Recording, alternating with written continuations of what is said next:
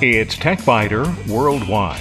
I'm Bill Blinn with an hour's worth of technology news in about 20 minutes. That's because we leave out the sports, most of the jingles, the weather, and the commercials. Podcast number 299 for the week of July 1st, 2012. This week, a fraud that Skype can't seem to eliminate. How to change the Windows 7 logon screen. Dreamweaver 6 packs new features in a familiar interface, and in short circuits, 71 identical reminders that claim to be from LinkedIn. Photoshop Lightroom 4 heads for the cloud, and if you wonder what Microsoft can buy for $1.2 billion, I can tell you.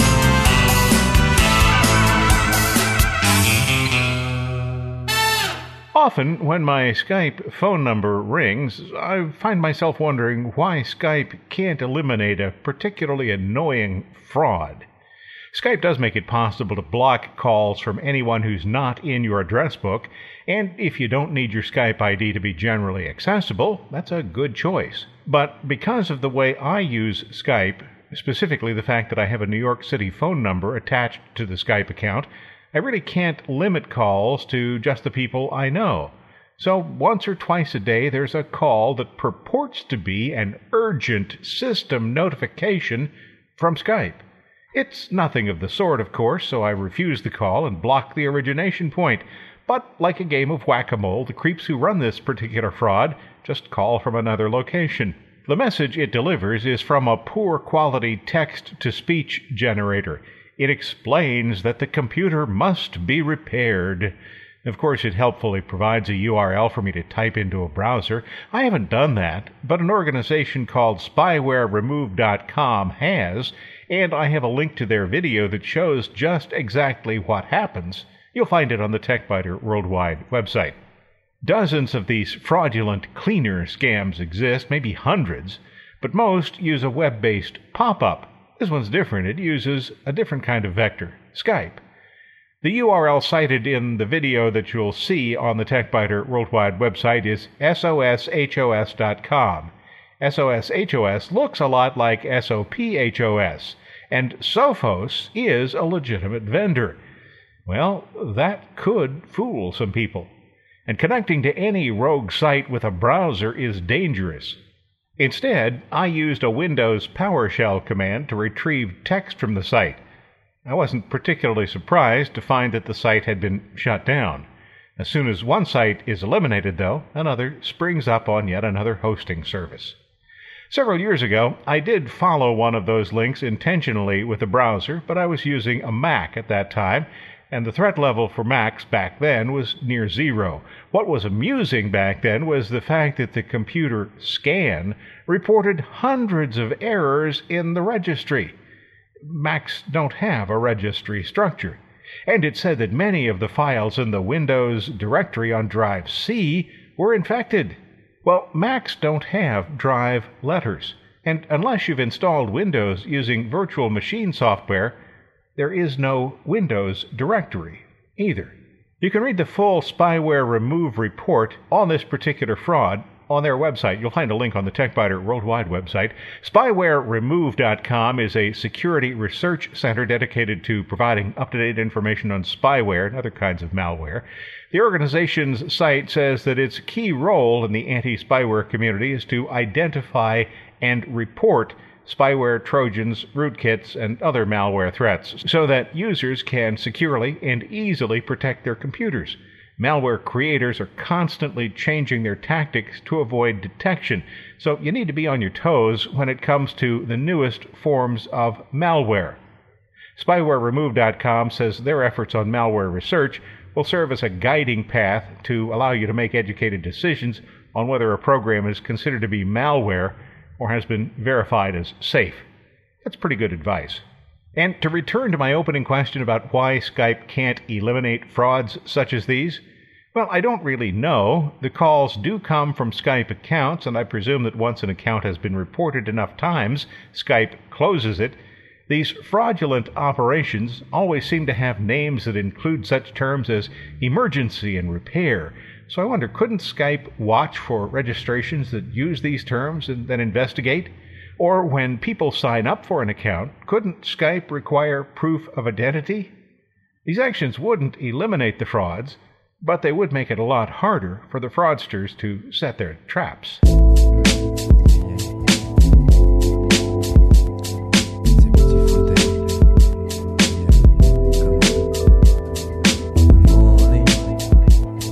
Ever wonder how to change the Windows 7 logon screen? You may have noticed that some computer manufacturers have their own special logon screen, and maybe you've wished that you could do this on your computer, or you'd like to get rid of theirs and substitute yours. Well, this is a how to section. It's the first of what I hope will be an occasional feature on TechByter Worldwide, in which I'll share information about how to accomplish something that you might want to do but wonder how it's done. In some cases, today for example, the topic really will be pretty frivolous. But watch this space on the TechByter Worldwide website for useful how to's on later programs. The Windows 7 logon screen is fine, and you probably see it for only a few seconds as you select a username and then provide a password. But maybe you're tired of being greeted by that plain blue screen or the OEM's screen. If you want to change it, you can. Maybe you'd like a photo of your owner, the, the cat, of course, or your friend, the dog, or maybe your spouse instead of that plain blue screen. Well, I did, and here's how I made Windows show me what I wanted to see at logon. First, be aware this does involve editing the registry. And if that makes you uncomfortable, or you don't know how to back up the registry before editing it, then you should do one of two things stop, don't proceed, or perform an internet search to learn how to back up the registry. It's really not hard to do, so that's the step I'd recommend. So, now that you've backed up the registry, start the registry editor. You can do that by pressing the Windows key pressing R for run, and then type regedit, R E G E D I T. Press enter. Accept the warning and continue. Some of the keys may already be expanded if you've used the registry editor before, so what you want to find is H key local machine in the leftmost column and right click it. Then select Find and type the letters O E M B A C K G R O U N D, OEM background in the dialog box that opens. So, in a few moments, the registry editor will show you the OEM background key. Uh, or maybe not. It is possible that the key doesn't exist on your computer. If it doesn't, you'll need to create it, and if you do need to create the key, you'll need to drill down several levels. Check the TechByter Worldwide website for the entire path. And when you've drilled down to the location shown on the TechByter Worldwide website, you want to select Background in the left panel and then right click it. Choose New D word Value. Name the new key OEM Background with capital O, capital E, capital M, and a capital B. The rest of it all lowercase.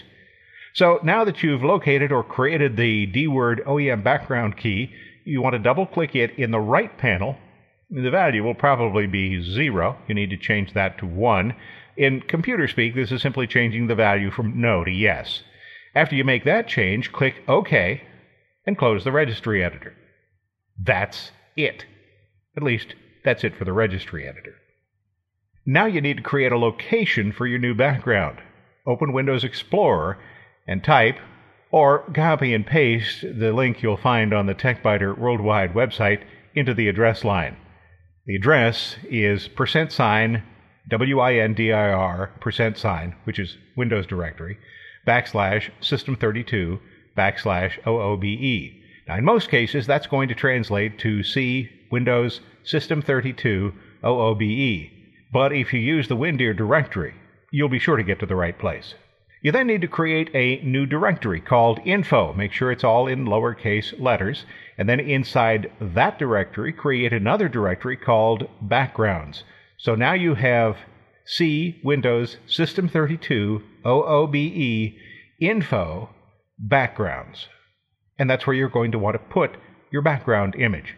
And you may find that those directories already exist. If you have an IBM or an HP or a Dell computer, they'll usually already have these directories. If you find that the directories already exist, that's okay. And the lowest directory probably will have a file in it called backgrounddefault.jpg. And that's the file you're going to want to replace. rather than deleting that existing background default JPEG file, you really should just rename it. Press the F2 key and put the letters old in front or at the end. Doesn't matter, just change the name to something other than what it is. But don't delete the file. Now, you're going to create a new file to place in this directory. There are four conditions that that file must meet. First, it has to be named backgrounddefault.jpg. Background is in lowercase letters. The D in default is capitalized. The rest of the word is lowercase. There's no space between background and default. And the extension is .jpg. The file you create cannot be larger than 245 kilobytes. The file should be the same ratio as your screen, but it need not be the same size as your screen. Now, if those two final points seem contradictory, they're not. Here's what I mean. Let's say you have a widescreen monitor with pixel dimensions of 1920 by 1080. That's fairly common. It's the size of a high definition video monitor. The image you create can be 1920 by 1080 pixels, but an image that's 1000 by 563 pixels will work equally well, while an image that's 1000 by 800 pixels will appear distorted. So the ratio, the number you get when you divide the width by the height, must be the same for the monitor and your image. If you use an application such as Adobe Photoshop to save the image to the backgrounds directory, Windows will refuse permission to store the file there and suggest that you stick it somewhere else. That's okay. I have a temp directory on the desktop and I use that for situations like these. Store the file in that directory or any other directory that you have access to, and then using the Windows Explorer, copy the new file to the backgrounds directory. You'll get a warning, but you can accept it and place the file there. When you have the image in place, check to make sure you've followed all the rules, reboot the computer, and enjoy your new logon screen.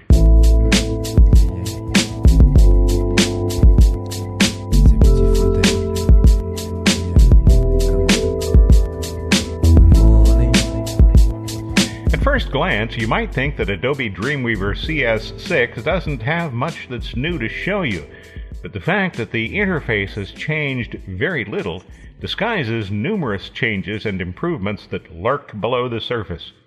So, if you're still using an older version of Dreamweaver, or any version of Microsoft Front Page or its successor, Expression Web, now would be a really good time to take Dreamweaver CS6 for a test drive. Website developers can be divided into two general groups those who sneer at visual interfaces and insist on coding sites using nothing more than a text editor, such as UltraEdit, and those who embrace the abilities provided by the applications that allow visual interaction with the site during development. And maybe a third group has emerged too. Those who know and are comfortable editing the underlying HTML, CSS, PHP, Perl, and JavaScript, but who really appreciate the speed and control the visual interface gives them. Dreamweaver has functionality that all three types will enjoy. On the TechByter Worldwide website, you'll see some images that are from James Williamson's introductory program on Dreamweaver 6 at lynda.com. I highly recommend all of Williamson's instructional programs. They are all well constructed. One important difference between Dreamweaver and Microsoft's website development tools is the fact that Dreamweaver runs under both Windows and the Mac's OS X, while Expression Web runs only under Windows. Adobe's decision to eliminate the live code and inspect buttons from the interface might shock you, but they'll return if you select Live View, and this is a tiny change that improves the interface considerably by removing some points of confusion. That's because the live code and inspect options are meaningless unless live view is selected. Live view actually renders the page as it would be shown in a browser and when inspect is selected, hovering the mouse over any section of the page highlights the code in the code panel. The live code view is also helpful if the page contains PHP code or any other code that must be generated on the fly by the server. In the normal code view, you'd see only PHP code. Live code makes the appropriate call to the testing server on your computer and returns HTML code to the code panel.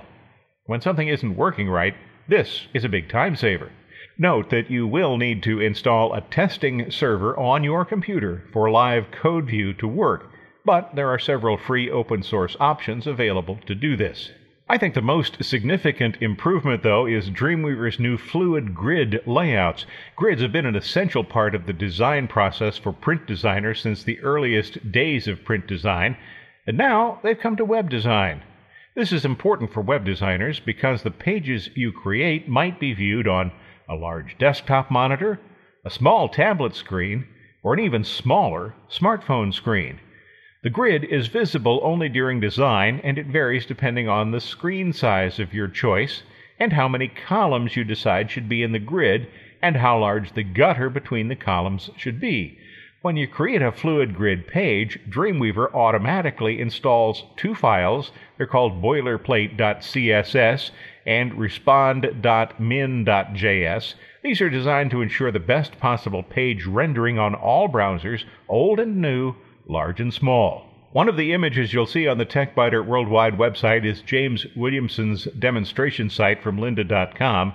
When viewed on a large screen, the page renders with three columns. On a tablet, the page is automatically rearranged to fit two columns. And on a smartphone, everything appears in a single column. The associated CSS or cascading style sheet automatically switches the layouts based on a media query statement. As usual, Adobe has acquired some new business units that are designed to improve and extend the base applications. Acquisition of PhoneGap Build is one of these. PhoneGap Build is an open source platform that generates and returns to you a web based application that runs on both Apple's iOS platform and everybody else's Android platform. The PhoneGap build process is provided without charge. Most developers also know how to use web fonts these days to improve their site's typography, and Adobe now provides a far more robust support system for the at font face capabilities. But Adobe has also acquired Typekit, and developers who don't want to bother with the manual process of installing typefaces can use Typekit. The bottom line for Dreamweaver CS6, if you are creating a website, five cats, you need Dreamweaver. Many years ago, when Adobe acquired Macromedia, I felt that this was probably an acquisition with a lot of promise, and it has proved to be just that. It's hard to imagine building a website with any other tools. Dreamweaver's Code View, Designer View, and Live View work together to give any website designer the best of all possible worlds. For more information, visit the Dreamweaver website. You'll find a link on the TechByter Worldwide website.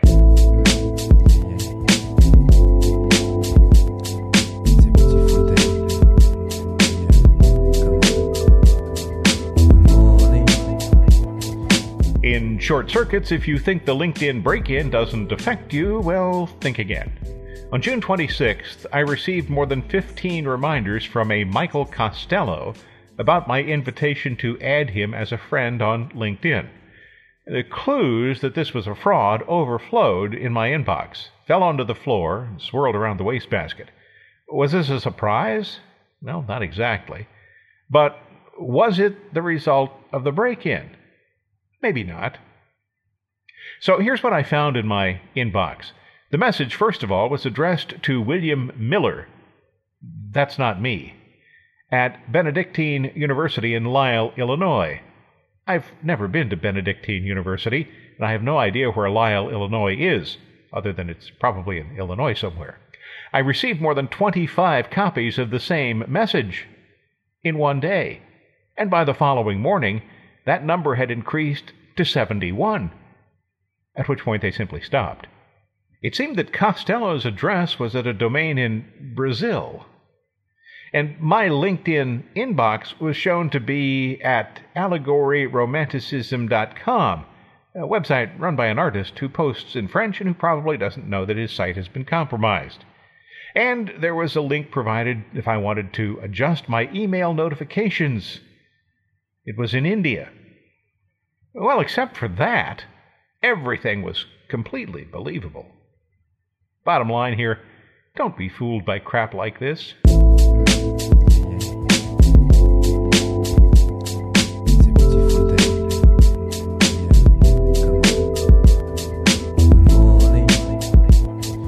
Just a few moments ago, I was talking about Adobe Dreamweaver CS6, and the entire CS6 suite of applications has an analog in the cloud.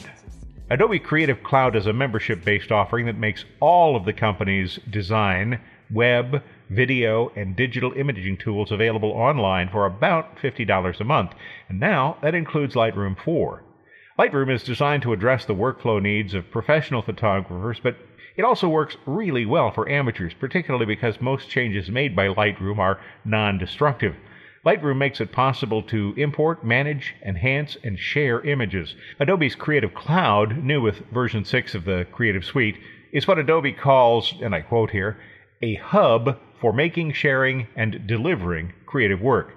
Adobe Vice President Winston Hendrickson says that the addition of Lightroom to Creative Cloud delivers on Adobe's promise to bring the best in Adobe innovation to the Creative Cloud members.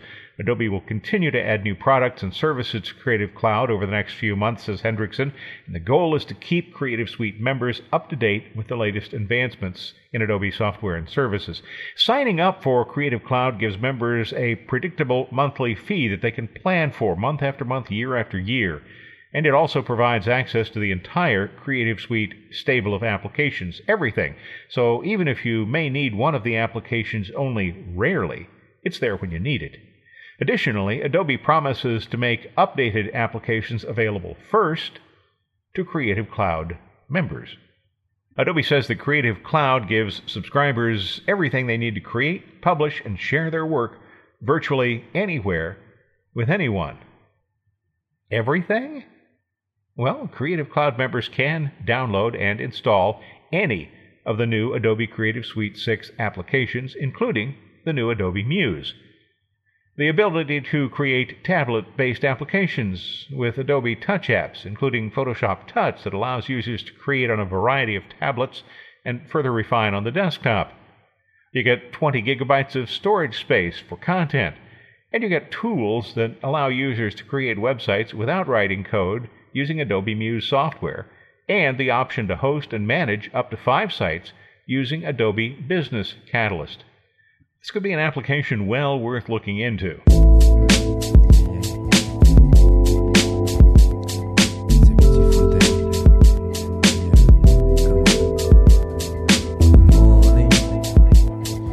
Ever wondered what you could do with $1.2 billion? $1.2 billion in cash is what Microsoft will pay for Yammer.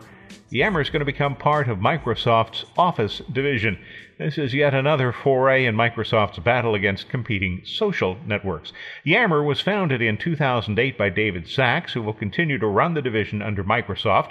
Sacks served as chief operating officer at PayPal previously. Microsoft says that it plans to integrate Yammer into existing Office products and will also continue to make Yammer available separately. Yammer functions with both iPhone devices and Android devices, and a Microsoft news release says that will continue to be the case.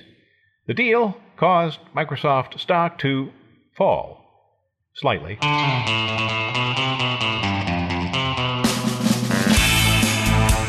Thanks for listening to TechByter Worldwide, the weekly podcast with an hour's worth of technology news in about 20 minutes. All music on TechByter Worldwide is licensed under the Creative Commons, and information about performers is on the website www.techbyter.com. I'm Bill Blinn, and if you'd like, you can also send me a message from the website. Thanks for listening. I look forward to talking with you again in a week.